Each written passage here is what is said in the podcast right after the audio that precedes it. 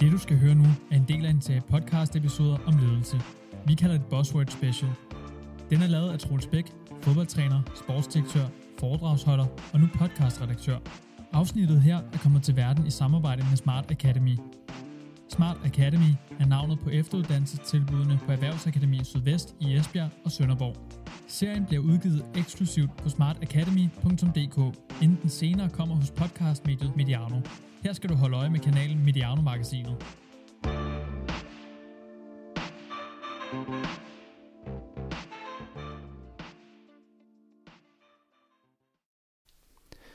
I dag skal det handle om kriseledelse, som jeg, i princippet er mange ting. Man kan læse bøger om det, man kan høre folk fortælle om, hvad der er det rigtige at gøre, når krisen rammer. Men i dag der har jeg fået lov til at snakke med en, som i praksis har skulle håndtere det, som i hvert fald i mine øjne, og nu må vi se, om det også passer med i dine øjne, øh, øh, skulle håndtere en krise. Jeg sidder meget privilegeret, som jeg er, i stuen hos dig, Stephanie Lose. Du er aktuel på alle fronter, øh, nyvalgt næstformand i Venstre under en hel del opmærksomhed, og derefter, eller derfor det er en række erfaringer, især både i det politiske liv, men også faktisk i denne podcast afsenders regi, nemlig Erhvervsakademi Sydvest, hvor du var underviser i hvor lang tid? Fem år? Ja, det må det være. Ja, og derfor sidder vi også i Esbjerg, hvor den ene af de to afdelinger jo hører til, den anden er i Sønderborg. Og alt det behøver jeg ikke fortælle dig om, men der kunne jo sidde nogle lytter derude og tænke, hvor kan man få mere at vide, hvor kan man komme hen og få den her ekstra uddannelse og efteruddannelse, som, som er en del af Smart Academies øh, mission. Nå, Stephanie, øh, med overskriften kriseledelse, så er det jo interessant at vide, om du overhovedet genkender at have haft et gøremål i noget, der kunne betegnes som en krise. Øh, har du en to-tre bud på, hvornår du har oplevet det? Ja, øh, jeg synes øh, godt, jeg kan bekende mig til at have prøvet at stå øh, i en krise og prøvet øh, og, øh, at opleve, at, øh, at man skulle bedrive kriseledelse. Og det, der står helt øh, sådan aller, aller øverst på min liste over øh, de gange, hvor det har været påkrævet, øh, der øh, har det tæt sammenhæng med øh, den øh, episode, vi var igennem i Region Syddanmark, hvor vores ambulanceselskab øh, først havde store leveringsproblemer oven på det udbud, hvor de vandt, øh, og efterfølgende at øh, de faktisk, øh, at vi måtte begære dem konkurs. Øh, så hele forløbet omkring øh, ambulancerne i Syddanmark, det, øh, det var vel en lang krise, må man sige. Ja, det var en situation, du arvede, da du trådte til øh, som formand for, for regionen. Ja, udbuddet var afgjort, før ja. jeg blev øh, valgt som regionsrådsformand. Øh, og så skulle øh, BIOS, øh, som øh, ambulanceselskabet der vandt hed, øh, de skulle implementere øh, de nye kontrakter fra 1. fra 1. september 2015, og jeg blev regionsrådsformand i juni 2015. Ja, og, og den situation tror jeg, de fleste godt kan huske. Det hollandsbaserede BIOS-firma, der og det skal jeg jo stå, lade stå for egen regning, måske endda øh, vandt øh, en licitation, som, som, gjorde, som blev gjort meget besværlig af, at dem, der tabte den, måske undervejs heller ikke var med til at gøre det nemmere for dem. Alt det, det er ikke dagens tema. Men, men da du står med sådan en situation i hænderne, øh, hvad er så din tanke? Hvad er det, du prøver at gribe til? Ikke nødvendigvis af erfaring, men af, af handlinger for at, at få styr på den krise? Min erfaring øh, har været, at øh, når man øh, bedriver kriseledelse, så tror jeg selvfølgelig, at der er forskel på at gøre det i en virksomhed øh, og gøre det i en politisk organisation, som vi er i regionen. Og jeg er jo politiker og dermed den øverste politiske chef.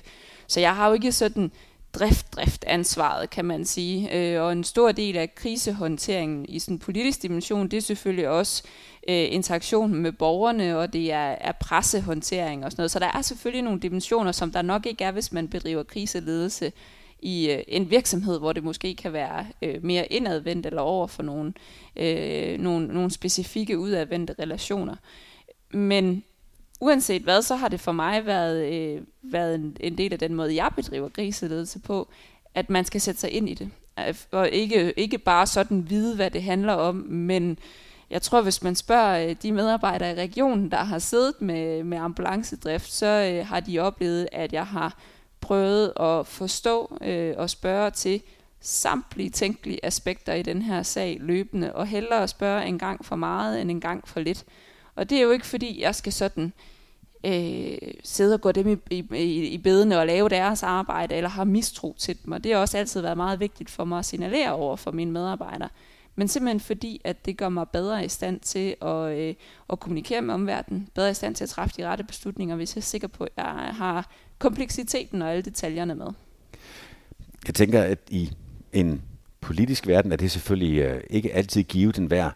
øh, toppolitiker at være i detaljegrad øh, viden om, hvad der sker i, i hele det store øh, organisation. For eksempel bare sygehusvæsenet som sådan, hvor jo ambulancetjenesten, væsentlig som den er, jo kun er en enkelt del af, jeg ved ikke hvor uendelig meget, man kan sætte sig ind i. Så det du retter opmærksomhed imod, det er vel egentlig, at hvis man skulle være retningsgiver for nogen, så er man nødt til at vide, hvad det helt ned i materien egentlig drejer sig om, for at kunne håndtere den krise, man står i.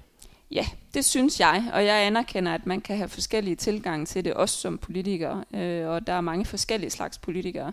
Jeg, øh, jeg har oplevet, at det giver klart mest værdi. Jeg kan både bedre skubbe til mine medarbejdere på den positive måde, øh, og dermed til de ting, som der sker i organisationen Region Syddanmark.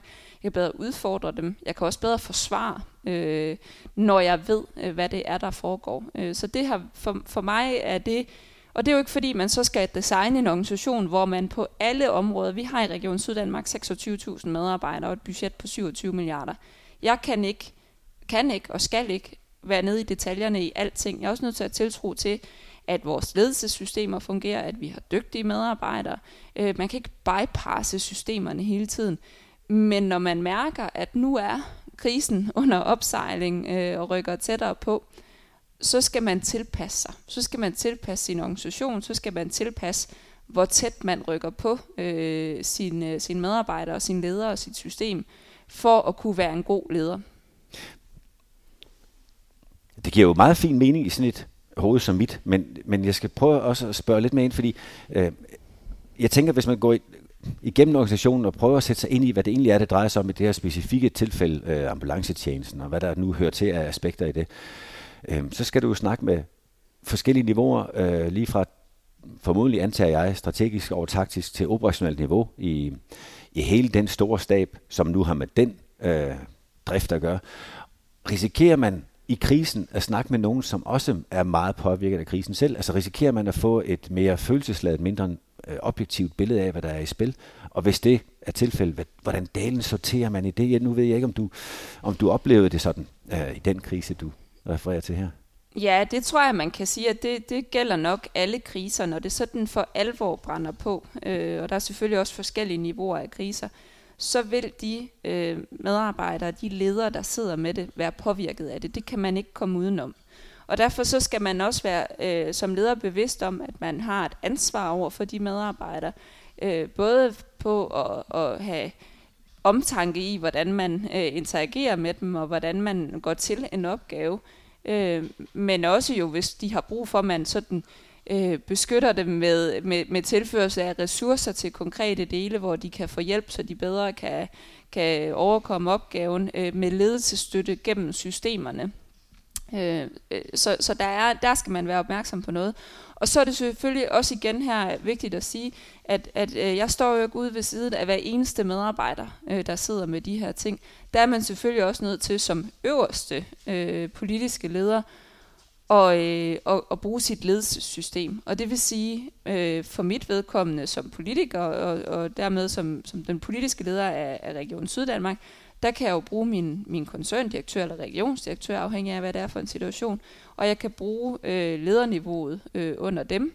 Øh, og man skal selvfølgelig holde begge parter inde i loopet, så man ikke, altså lederne skal heller ikke øh, føle sig bypasset ved, at man så går direkte til medarbejderne. Altså det er vigtigt også at have respekt for, øh, at alle niveauer skal være inddraget i, i de bestræbelser, man har på at, øh, at, at blive så godt klædt på til opgaven som muligt.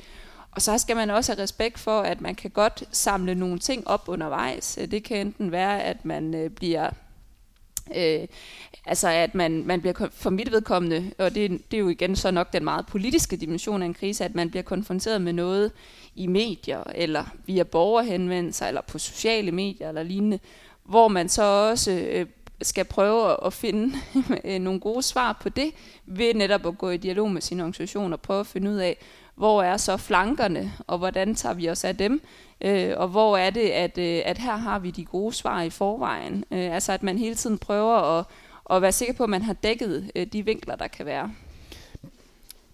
Og jeg er helt med på, at der må være væsentlig forskel på for eksempel at være i en ejerledet virksomhed med 40-50 mand, og så være en politisk leder i en organisation med 26.000 ansatte, eller, øh, øh, øh, eller i det hele taget at være en politisk organisation, fordi jeg ved ikke, hvordan, altså min erfaring, det er jo fra sportens verden, og jeg tænker, at lige præcis politik og sport har det til fælles, at, øh, at det er under væsentlig offentlig bevågenhed, og derfor så er der også ret hurtigt sat lup på noget, som kunne være et problem, men bliver tolket som en krise. Så vi er vel egentlig, egentlig nødt til at øve os i at være krisestyrende adskillige gange i løbet af en normal arbejdsuge.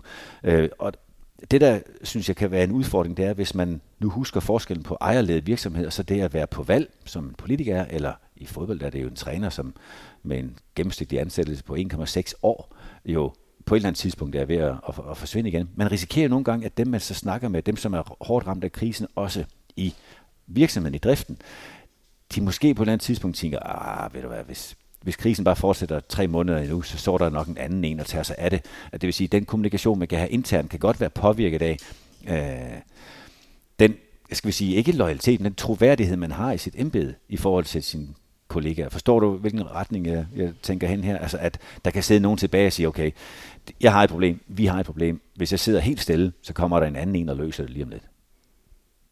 Ja, jeg kan godt se, hvor du vil hen. Altså, det, det synes jeg faktisk ikke, at det er noget, som, som jeg har oplevet.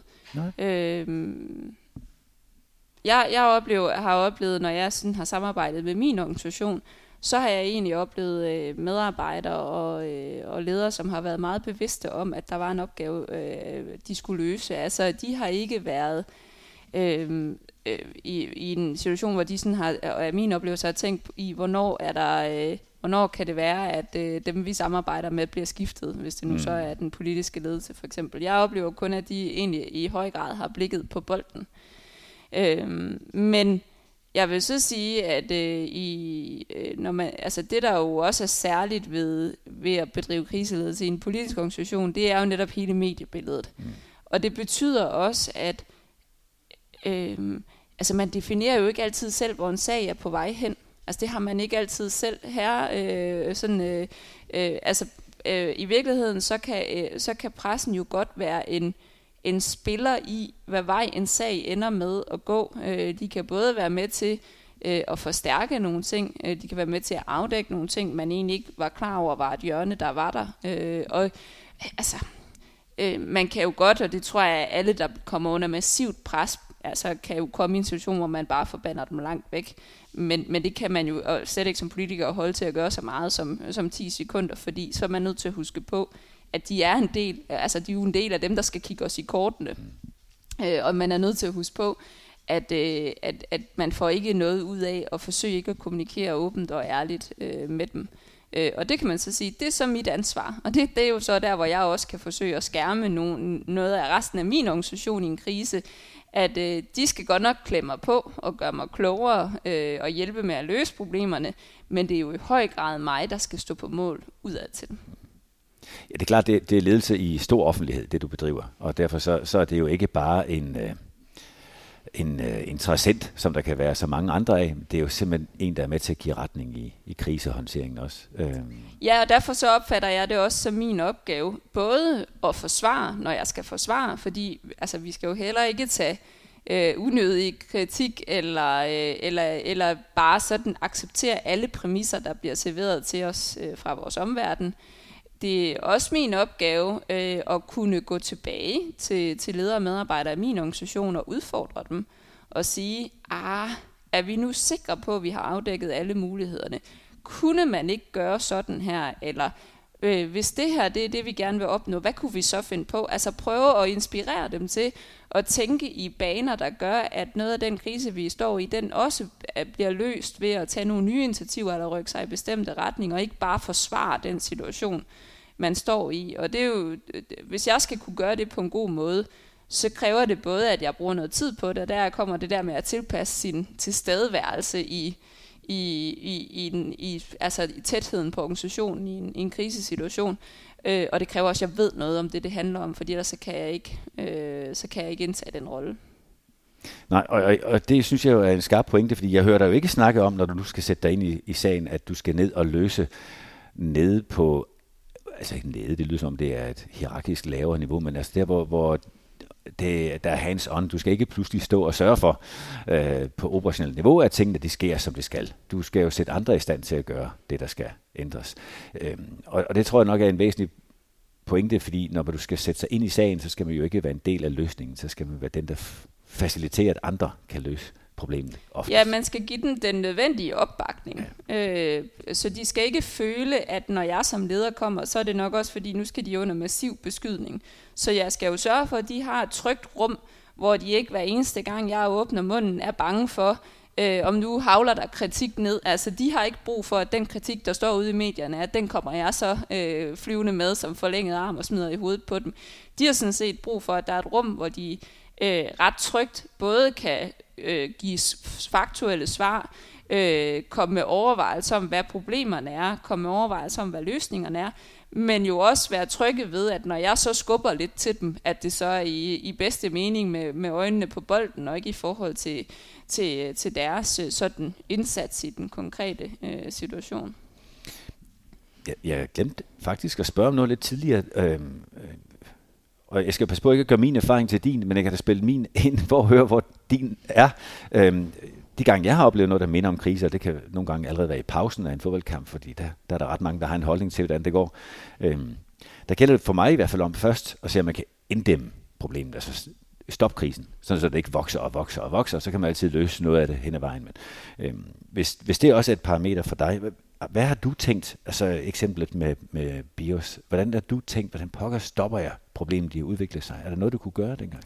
Ja, nu tror jeg, at nu er BIOS-sagen øh, sådan en helt exceptionel sag, fordi at det var en kombination af både jura og økonomi og følelser og alt muligt andet, og derfor så vil jeg sige, i kompleksitet, der var det en sag, som var så omfattende, at, øh, at man nogle gange også havde nogle kort, øh, der var nogle kort, man ikke havde på hånden, fordi juraen forhindrede, forhindrede det, eller fordi øh, kontrakt, øh, kontrakten ikke gjorde det muligt, eller hvad det nu kunne være.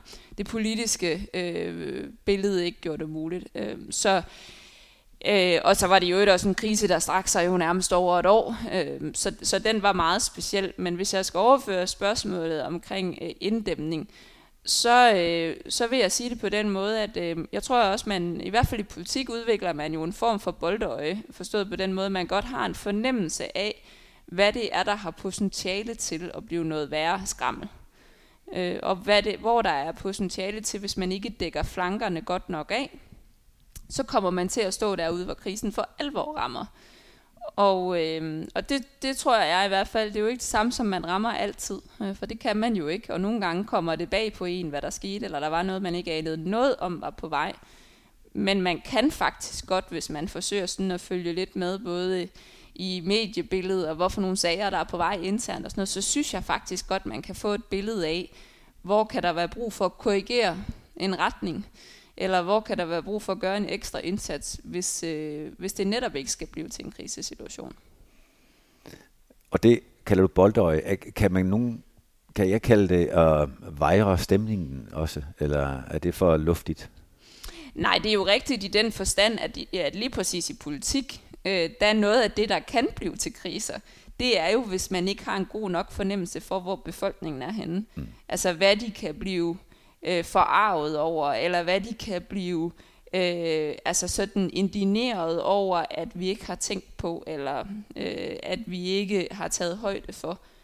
Så øh, i politik er det, vel, er det vel fair nok at sige vejer stemningen. Jeg tror bare, man må vel tage den sådan modifikation, der hedder, at øh, der er forskel på at veje stemningen, og prøve også at tage ind, hvad borgerne mener og tænker og så på at gøre det i en grad, så man ender med at blive populist, forstår mig ret. Mm. Øh, fordi jeg mener egentlig også, at øh, jeg har en opgave med øh, at sørge for, at løsningerne også bliver fornuftige. Øh, og det betyder jo, at man en gang imellem godt kan have en idé om, det her det bliver nok, kan godt give diskussion og ballade, men det er stadigvæk den rigtige beslutning. Mm. Ja, og jeg, jeg sidder her med, med, med den der tanke om, at når man arbejder, som du gør med offentlighed også, hvor, hvor pressen er, skal være, og, og meget ofte også er det meget kritiske øje, som, som jo er en interessant, der påvirker, som du påtalte tidligere, øh, påvirker krisen. Øh, borgerne, eller det kan vi sige, den offentlige mening, som ikke kun er pressen, men tit vi har formidlet igennem den, er jo en lige så kraftig øh, influencer på det. Øh, I i fodboldens, sportens verden, der er det jo øh, især tre faktorer, som kan være virkelig svære at, at styre. Det er igen pressen, som hos dig, og det er også befolkningen herunder tilskuerne. Og så den tredje part, som jo er sponsorerne. Tre interessentgrupper, som er svære at drage til ansvar for deres indflydelse.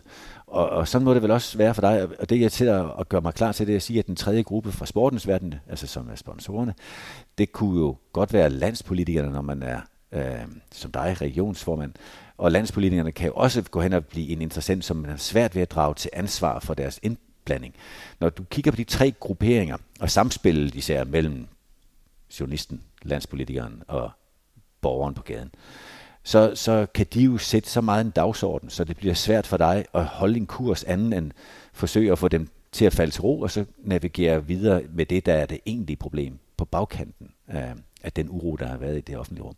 Hvilke tanker har du om det? Nu, nu er det ikke sikkert, at du har gjort dig dem jo, altså øh, lige præcis, lige præcis de tre interessenter, du nævner der, det er jo nogen, der spiller en stor rolle i vores øh, dagligdag. Øh, og nogle gange så er Christiansborg sådan afkoblet fra, hvad vi andre laver, og så hvis jeg skal være lidt grov, så passer vi os selv i vores sådan øh, virkelige verden, øh, og så, øh, så er, foregår der samråd og paragraf 20 spørgsmål og alt muligt andet øh, på Christiansborg, og så er det som om, at de to aldrig rigtig rammer hinanden. Det sker sådan set en gang imellem. Øh, men det er klart, det kan også være noget, hvor at, at politikerne på Christiansborg sætter nogle dagsordener, som jo ender med at, at, at gøre, at der er en meget klar interaktion mellem, hvad de laver og hvad vi laver. Den kan jo enten komme ved, at der kan være politikere i regionsrådet, der ser, hvad der sker på Christiansborg og tænker, det er vi da enige i, det er også for dårligt, det må vi gøre noget ved.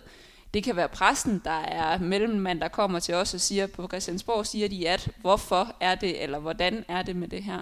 Så, så der er en vekselvirkning der.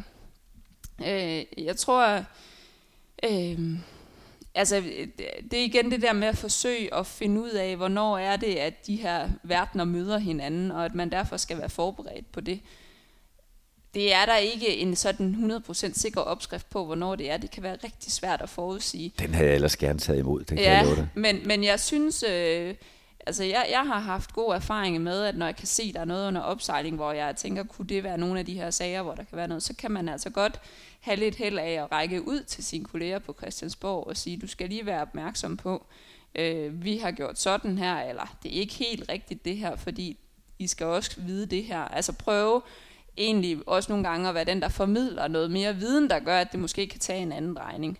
Øh, og andre gange kan man jo godt sige til dem, prøv at høre, det behøver I ikke, vi skal nok sørge for, at der bliver taget hånd om det. Og lige præcis det er vel også det argument, der er det stærkeste, da du øh, nu sagde ja til at stille op og blive valgt som næstformand i Venstre, så du er den bro men... Ja, det vil, det vil jo være en del af det. Øh, altså, at der er lidt kortere afstand mm. øh, mellem øh, den måde, man oplever tingene på ude i det kommunale og regionale bagland, og den måde, man oplever tingene på på Christiansborg. Altså, tror jeg, øh, altså, jo mere vi kan mindske den der afstand, øh, jo, øh, jo, jo bedre tror jeg i virkeligheden også, at det bliver. Fordi så tror jeg, at du har færre af de der sådan øh, bobler begge steder, hvor man ikke rigtig øh, tager hinandens virkelighed ind.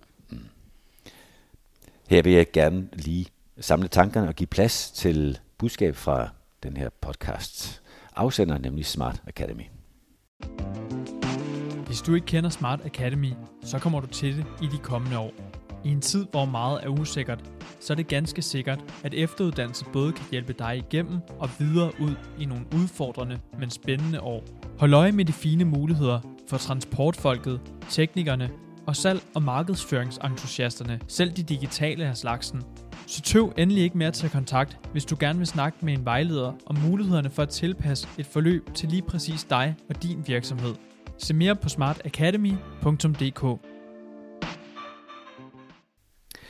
Stephanie, noget af det, jeg synes, jeg har hørt, nu skal jeg gøre mig til vane og, og få det bekræftet, hvad jeg synes, jeg har hørt, for det kan jo være, at det er noget, jeg selv opfinder. Det er, at vi har snakket om først at inddæmme en krise. Du eksemplificerer det med, med BIOS øh, situationen, du trådte ind til, da du startede som øh, rød, øh, regionsformand i 2015, og det problem, der voksede med det, øh, som tog et år, øh, det at forsøge at inddæmme det, var en vanskelighed, som var øh, bygget på den komplicitet, der var i hele problematikken.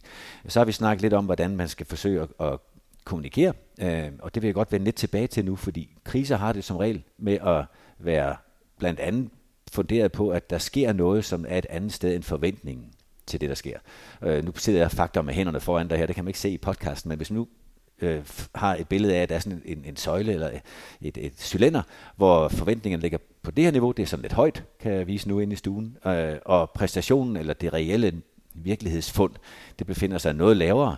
Så har det jo med, at det gab, der er mellem forventningen og virkeligheden, det bliver fyldt med et eller andet. I dit virke med den meget store offentlige interesse, bliver det meget, meget ty, øh, tit fyldt med enten irritation, øh, vrede eller frustration som minimum. Og det problem med frustration eller stemning, det er jo, at det nogle gange kan være med til at fastholde præstationen eller virkeligheden på et lidt lavere niveau. Det kan være svært at få det løftet op til forventningerne. I min verden, der prøver man jo at arbejde lidt med at erkende og perspektivere, erkende hvor vi er og perspektivere, perspektivere det til det kommende, der skal ske. Nogle gange er man nødt til at arbejde lidt på forventningsniveauet skal ned. Er det en mulighed i din verden at gå ind og så sige, hey, hey, I forventer noget helt urimeligt og meget øh, anderledes, end det virkelig holder til? Det kan godt være rigtig svært, øh, fordi i politik er der jo også øh, mange forskellige standpunkter. Og derfor øh, så kan man godt øh, forsøge at indsætte det standpunkt, at der er nogle forventninger, der er for høje. Men der vil som regel altid være nogen, der bidrager til at, at holde, fastholde dem øh, højt oppe, øh, selvom de så har et andet øh, ståsted, end, end, end, end jeg har.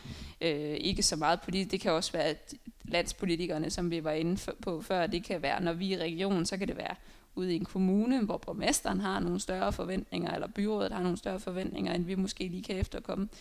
Så, så det kan godt være rigtig svært at tale forventninger ned. Jeg vil så sige, at, øh, at det jo, jo, hvis man skal håndtere det der, så er det jo også en kombination af flere forskellige ting, man skal gøre. Altså det ene, øh, det er jo det, som jeg også nævnte før, med at forsøge at have et blik for, øh, hvornår er det er noget så massivt, at det kommer man ikke udenom at forsøge at finde nogle gode løsninger på. Og hvornår kan man forsøge med gode argumenter og sund fornuft og forklare og prøve ligesom at dele sagerne lidt op efter det. Og, øh, og der, hvor man skal gøre noget, der kan man så nok yderligere dele op i, om man kan prøve at tegne et billede af, hvorfor der kommer til at ske noget over tid. Eller om der er noget, der kan være så akut, at man er nødt til at gøre noget, øh, jeg havde nær sagt her og nu, øh, eller i hvert fald inden for meget kort tid. Så det er et forsøg på at vejre, hvor er øh, hvor befinder en sag sig henne, og, og det kan jo altså også ændre sig. Det, kan, det er jo ikke nødvendigvis en statisk billede, det kan godt være dynamisk, afhængig af, hvor meget det fylder i medierne, eller hvem mm. man får til at hoppe øh, ud og, og kritisere en sag, eller have holdninger til en sag, eller komme med løsninger på en sag. Så man skal også være klar til at kunne flytte sig øh, i sin håndtering af sagen. Jeg har generelt den erfaring, at man kommer rigtig, rigtig langt, hvis man forsøger at argumentere og, øh, og, øh, og kommunikere klart og tydeligt. Altså det der med at forsøge at tale udenom, øh, det, det kommer man altså ikke særlig langt med. Øh, man er nødt til nogle gange at være ærlig, både at sige, det havde vi godt nok ikke lige tænkt på, det må, man, det må vi kigge på, øh, eller at øh, være ærlig og sige, ja, det kan jeg godt forstå, I synes, det, det, det, det er altså ikke der, hvor vi er, det kan vi ikke efterkomme lige nu, eller sige, at, øh, at det har vi sådan set en plan for, det kommer vi til at levere på. Så, så det der med at prøve at være så ærlig som muligt i sin kommunikation, det er i hvert fald min erfaring, at det er det, man kommer længst med.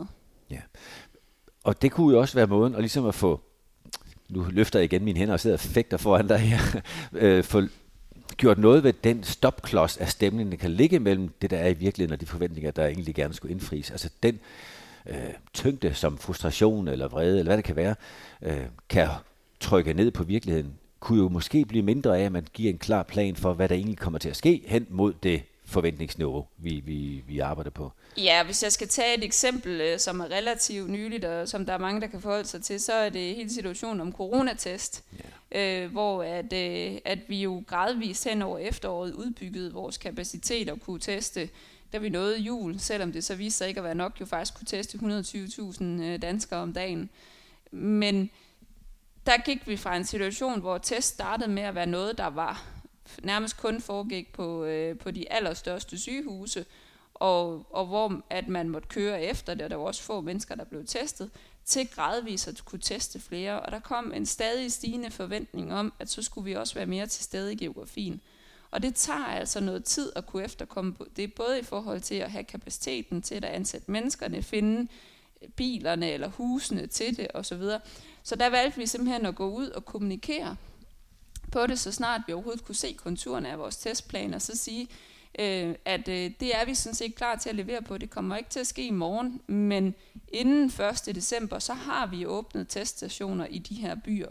Og så har vi øh, fået mere kapacitet og vil være op på at kunne teste det her antal. Så, så selvom vi ikke sådan kunne klippe snorene og være klar, øh, så kunne vi så gav det faktisk ro på. Altså så var der en forståelse for, at det kommer, det er på vej, de har tænkt på det. Og det er en del af den ærlige og tydelige kommunikation, at sige, jamen vi har ikke det, der forventes at være lige nu, men vi har en plan for, hvornår vi kommer derhen. Er det? Ja. ja, og vi gør det lige nu med vacciner også. Vi har ikke særlig mange vacciner lige nu.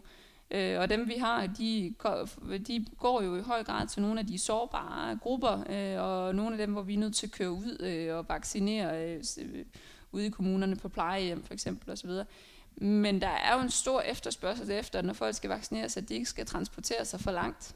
Så derfor så har vi, øh, har vi været videre med nu. Hvad er vores planer for vaccinationssetuppet? Hvordan vil vi sikre, at man i alle kommunerne vil kunne blive vaccineret, når der vel og mærke er vacciner til det? Og det er jo en del af, af krisehåndteringen også, så tænker jeg, det må det være, fordi nu er vi jo ved at have inddraget flere kriser her i snakken på en gang. Altså, coronakrisen har det jo egentlig den har jo egentlig på mange måder været med til at ikke løse, men formindske mange af de kriser, vi troede, vi havde før, fordi nu pludselig er det det, der har al vores opmærksomhed. Men øh, jo, og ting bliver jo også sat i perspektiv. Det vil ja. jeg så gerne sige. Sådan er det også i den, øh, i den politiske verden, at hvis man har en sag, som fylder alt, så er der i princippet meget andet, som formentlig går under radaren, mm. øh, som, som ville have kunnet fylde meget mere, hvis ikke alle øjne var rettet øh, mod øh, en eller anden stor krise. Og det, der nu finder sted omkring mangel på, på vacciner, øh, vacciner, er jo også lidt at sammenligne med, når, måske for det mere brede erhvervsliv, hvor, hvor man jo, når man får, får en krise, så har man både nogle kunder, man skal kommunikere med, man har også nogle leverandører, der skal kommunikeres med, der er nogle betalingsissues, der kan være et tema. I det her tilfælde er det ikke jeres kunder, der betaler, som jo, det er det jo indirekte, men i og med det er staten, der betaler for borgeren, så, så, så ligger den sådan to steder, og så kan der også være helt ned på transport og logistik. Øh, en masse kommunikation, der skal finde sted på én gang. Og den er jo endnu mere påkrævet i en krisesituation. Så når nu du bringer det op med coronakrisen, og den, de lidt for små antal af, af vacciner, eller det langsomme tempo, det kommer i, så er det jo også et eksempel på, hvor der er brug for kommunikation i, jeg ved ikke hvor mange retninger. Hvordan har du gjort det, når du har stået med de kriser, du har skulle håndtere, øh, og der skal kommunikeres i så uendelig mange retninger, nok flere i de tilfælde end de fleste, der oplever en krise?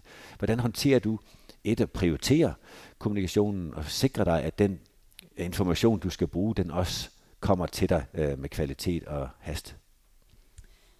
Ja, så det, det afhænger meget af, hvad det er for en type øh, sag. Øh, lige præcis vaccinationsplanlægningen, øh, der er der jo et meget tæt samspil også med de nationale myndigheder. Det vil sige, i regionerne kan vi i virkeligheden ikke rigtig gøre fra til i forhold til, hvor mange vacciner der kommer, fordi det er der nogle andre end os, der laver aftaler om og styre. Det er Lægemiddelstyrelsen og Sundhedsstyrelsen og Serum Instituttet.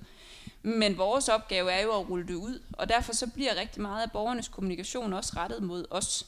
Øh, hvorfor kan vi ikke bestille en tid til vaccination? Hvornår er det min tur? Øh, og øh, det kræver jo, at vi mander op øh, gennem vores system og sørger for, at der er nogen, der kan svare øh, på de spørgsmål, der skal svares på, fordi altså, vi kan jo ikke sende borgerne bare i ring og sige, det må nogen andre svare på. Øh, og så vil jeg sige, for mit vedkommende, så er det jo et af de eksempler, hvor jeg så igen i en periode rykker tættere på driftssystemet, øh, og har meldt mig ind i øh, som, øh, som lyttende deltager, deltager i vores øh, corona og lytter med øh, til de, øh, de praktiske udfordringer, man står med. Det er væsentligt nemmere for mig at, øh, at svare på, på spørgsmål, øh, når jeg står i øh, TV2 News, øh, hvis jeg har en sådan fornuftig idé om, hvad er det for nogle praktiske problemer, som man bokser med lige nu, der gør, at det kan tage længere tid, eller at det kan være vanskeligt at komme ud i geografien, eller at det øh, er svært at, øh, at imødekomme de øh, forventninger, der er. Så i virkeligheden så er kommunikationen den aller, aller vigtigste disciplin øh, for dig i, i en krisesituation? Ja, det er i hvert fald meget den rolle, som jeg jo indtager, fordi ja. jeg tit vil være ansigtet udad til, og i virkeligheden så øh, er det jo også, der skal jeg jo give, give en ro øh, til folkene bagved, ved at de øh, kan tro på, at den opgave kan jeg løfte på en måde, der igen er bare med at give dem mere bøvl og ballade i virkeligheden. Og, øh, og da, det kan jeg jo gøre ved at sørge for at være godt klædt på, og det ved de også godt, at jo bedre de klæder mig på, jo bedre kan jeg løfte den opgave. Stephanie, jeg skal jo ikke sidde her og fortælle, hvilke øh, arbejdsmæssige situationer, der har været kriser for dig, men når jeg nu her mod faldrebet kigger henover, er det seks år, du snart har været levebrøds, altså fuldtidspolitiker med det som eneste virke, siden du forlod?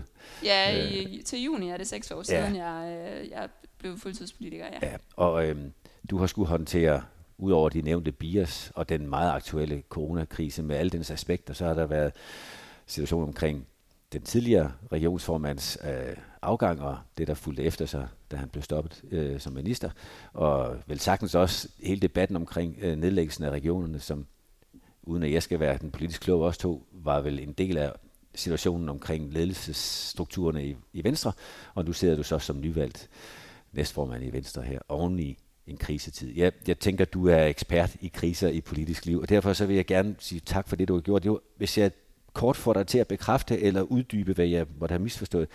Det, jeg synes, jeg har hørt dig snakke om her, det er, se om du kan inddæmme krisen. Og det kræver selvfølgelig, at man har en problematik, der kan stoppes. Det er vanskeligere i offentlig virke, tænker jeg, end det er i privat virksomhed. Øhm, sørg for at være rolig og tydelig i din kommunikation. Giv opbakning til de folk, som i sidste ende står hands on og skal få tingene til at ændre sig. Men klart nummer et af det, jeg har hørt, det er kommunikation indadtil og udadtil som den vigtigste øh, opgave. Er det nogenlunde rigtigt lyttet? Ja, kommunikation og, øh, og så det her med at have, have viden om, hvad det er for en ja. sag. Man så altså forsøger at, at, at rykke tæt på sin øh, organisation og sit system, når man kommer i den situation, at, øh, at der er noget, der, der kræver væsentligt mere af ens opmærksomhed. Jeg tænker, der er mere end lige mig, der kan få gavn af de gode ord. Du skal have utrolig mange tak for din tid og for, dit, øh, for din villige øh, delen af din erfaring fra de kriser, som du har gjort dig til politisk mester i. Så tak for det, og til jer, der har lyttet med, det her det gentager sig med Smart Academy. Ja, I skal bare holde jer tuned ind, så får I yderligere episoder de kommende uger. Tak for nu. Du har lyttet til Buzzword Special. Afsnittet her er kommet til verden i samarbejde med Smart Academy – Smart Academy er navnet på efteruddannelsestilbudene på Erhvervsakademiet Sydvest i Esbjerg og Sønderborg. Serien bliver udgivet eksklusivt på Smart Academy, inden den senere kommer hos podcastmediet Mediano, hvor du skal holde øje med kanalen Mediano-magasinet. Tak fordi du lyttede med.